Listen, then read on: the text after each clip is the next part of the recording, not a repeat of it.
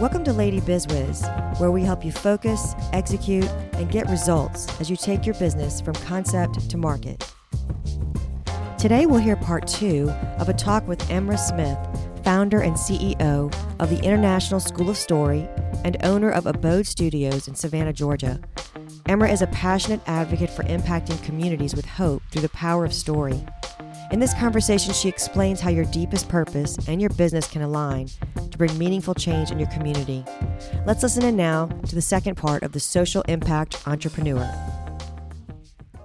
So, for the past, uh, you said five, well, five years. Hmm. So you've been writing books and still kind of working one on one with women Yeah. as a coach, Speaking, speaking. having workshops, seminars, Right, all but sorts of things. but always this this dream of having a physical space was there for the International School of Story. And so, tell us a little bit about um, Abode and how it came to be. And I'm, I just think it's it's such a great concept. Abode is is a physical space in in Savannah, and it's basically an incubator for small businesses. So, tell us a little bit about Abode, about the story that led up to you finding it, and all it's that very, good stuff. It's always exciting, and I, I think, uh, as always, as a teacher and trainer, some very key important things is for any business person, any non-profit person, is I have always had a heart to collaborate. I had been in experiences where there isn't collaboration, where it's about, and there's nothing wrong with that if you're not a collaborator, but for what I'm called to, I best learn how to do that. And so, even uh, developing my nonprofit board, our council, uh, some amazing woman um, on it. And so, by the end of last year, as we we're talking about our next level and our symposiums and everything, uh, actually, Amy, uh, on our board, Amy Shippey said, "It's time. You keep talking about wanting a place. You need. It's time now." So the strength of of the people that surround you being having skill sets that you don't have, and I'm an action girl, but I was still in a comfortable place. And she said, It's now. We have to find a place now. So I said, Okay. And then the next thing she says, she finds out, Emra, this place is um, going to either shut down or someone needs to buy it. And it's exactly the model you had wanted for the School of Story to have a place where you have the workshop and it is supported by renting out spaces for um, startups.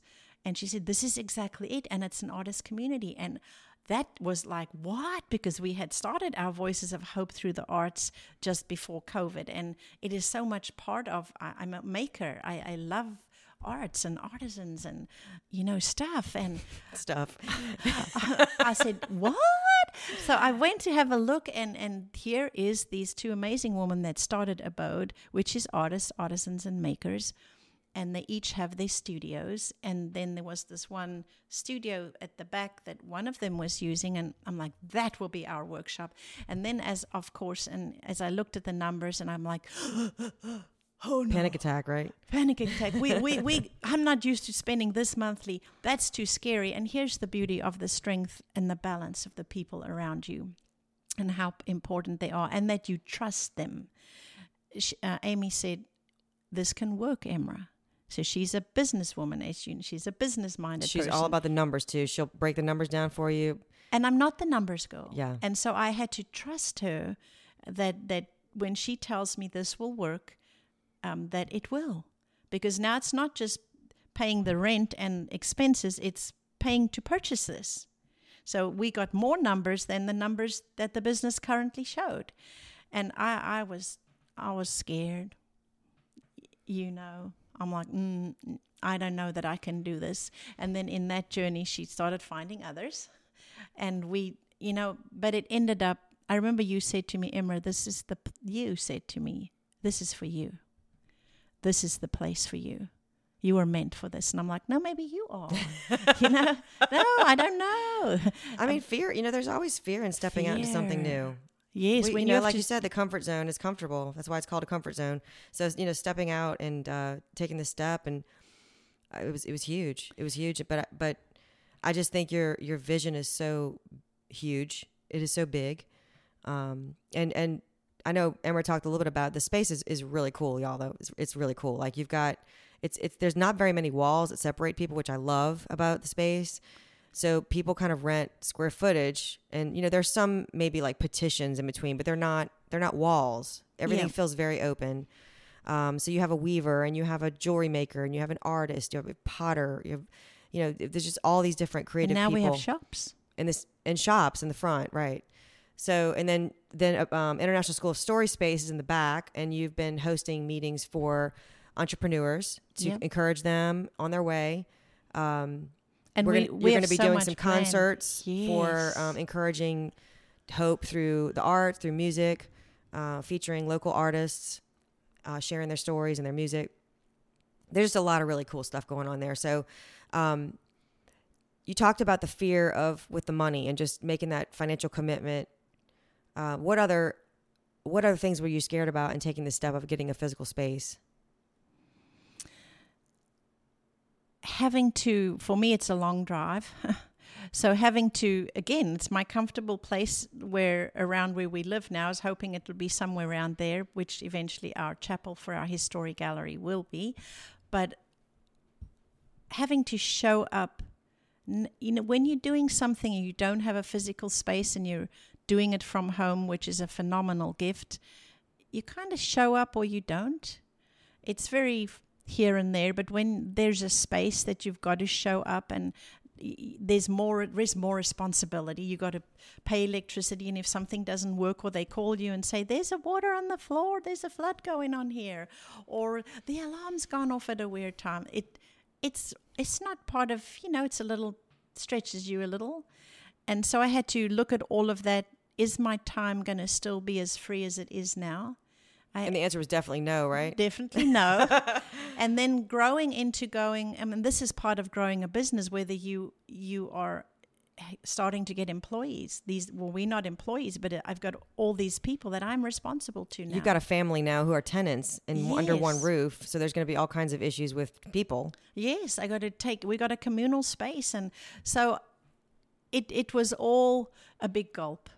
Oh my gosh! Now I've got responsible for all these people, and all this money, and it is big. It's become um, unbelievable joy, and and that's what I, I've. And there's a big difference between joy and everything going right. Joy does not come because everything's perfect. I think joy comes because you're in the right space, you are the right, you are being who you were meant to be, and then doing what you have been called to do. So good, so good.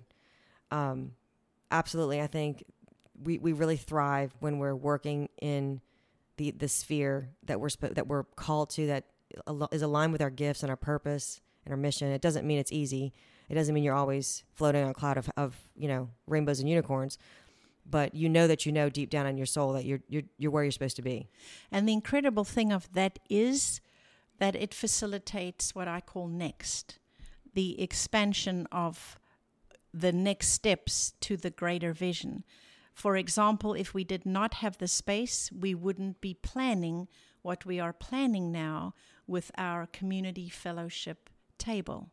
So one we are partnering with Radiant Life and we are going to get this huge tent in our parking lot at the back of of um, abode where we'll have tables and chairs and we've all the equipment and everything to have a me- me- weekly meal with our neighbors, bringing together people who probably wouldn't all break bread with the same people. A very diverse community in, in all the ways of diversity that I wrote about in my book, Together We're Stronger, and, and bringing to the table real, raw discussions where we are different and, and setting as the scene that we will not argue here. We are not going to get upset with each other. We're going to listen to each other. We're going to hear each other's different point of view and get to know our neighbors, and that it's okay that we think differently on topics, whether it's whatever side of the political sphere on whatever topic or whatever religion or not, whoever you are, that we can break bread together and and then eventually do a community project together. What is our greater community here needing? What can we do for one another and of course the hope doll will then, everyone can put theirs together and then take that into community and share it. Let's go share the hope we feel and, and let our city know that you know i do believe that when you listen to each other and you hear each other it builds respect and respect experienced long enough will breed love and I believe we can become communities that love one another. It's so good. I think it's really important to the breaking bread is there's something so incredible about it, but just getting people together around a table, um, you know, and not necessarily right away having to solve world big problems, but just having a meal together and enjoy each other's company can set a foundation for eventually getting into those heavier issues. You know, um, but and I, lo- I love that you're trying to create just a space for people to, like you said, most of us don't know our neighbors in this day and age. No. I mean, we, we just don't. Um, and we've seen so so much of the fallout from, of isolation post COVID, and and you know what what that has bred in, in mental health and everything. Um, I think it's brought a lot of things to light. But we, I, I love I love that you and, and Valerie are coming together. It's a great it's a great project. I can't wait to see how that unfolds. And and I just think of all the things we're going to do there. And then how things come together when you stay on purpose and you you move forward because we've been offered a matching um, grant from doTERRA. If we raise fifteen thousand for this prov- project, they will give us fifteen thousand. And but it is so pure as that company is that I had to stipulate what everything is for the project. What are our needs financially? Stipulate them and then produce the receipts so that there's no money that has gone for anything else but to get this fellowship table off the ground and providing food for as long as that revenue lasts, and then, of course, raising money for more. But when you truly, I feel it's a critical piece to know too in business and um, business that makes impact, when you stay on mission and it may have different roads to it, the good to make it happen comes. Not necessarily easily. Some miracles, this was a miracle that this popped in, I would never have known or thought. But if you keep your focus strong and you do it even when it's hard, it's going to happen. Mm. Not overnight necessarily. And, and I think there's a few, well, so we've been five years, seven years since the Hope Doll. And when I'm like, that's quite in, it's quite a bit of time to get to where we're going. And of course, we have further vision as as we go along. We have great vision, and we are global. Bec- you know, even before COVID, and now thanks to COVID, it's even more acceptable and more opportunities possible for voices that.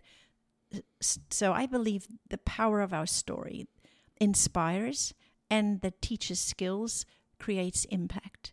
So, for those stories and those voices to be heard, to leave legacy for the world, not for me, it's not leaving my legacy. And so, in October during our Hope Walk, we are having a seven day legacy campaign where we will have seven speakers via Zoom, one a day.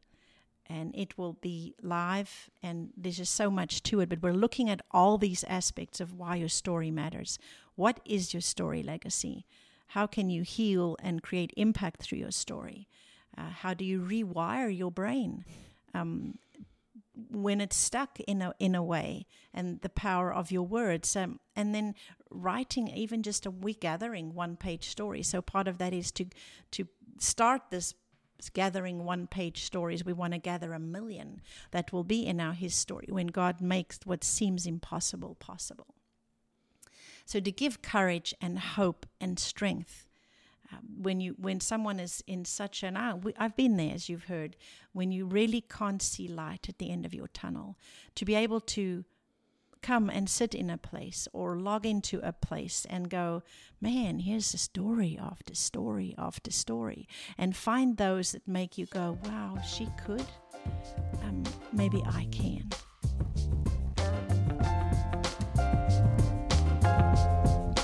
Thank you for joining us today on Lady Biz Wiz. As always, we value your feedback. Send us an email at questions at ladybizwiz.com and let us know what you like best about the podcast or if you have any ideas for future ones. Thanks so much. We hope you have a great day. See you next time.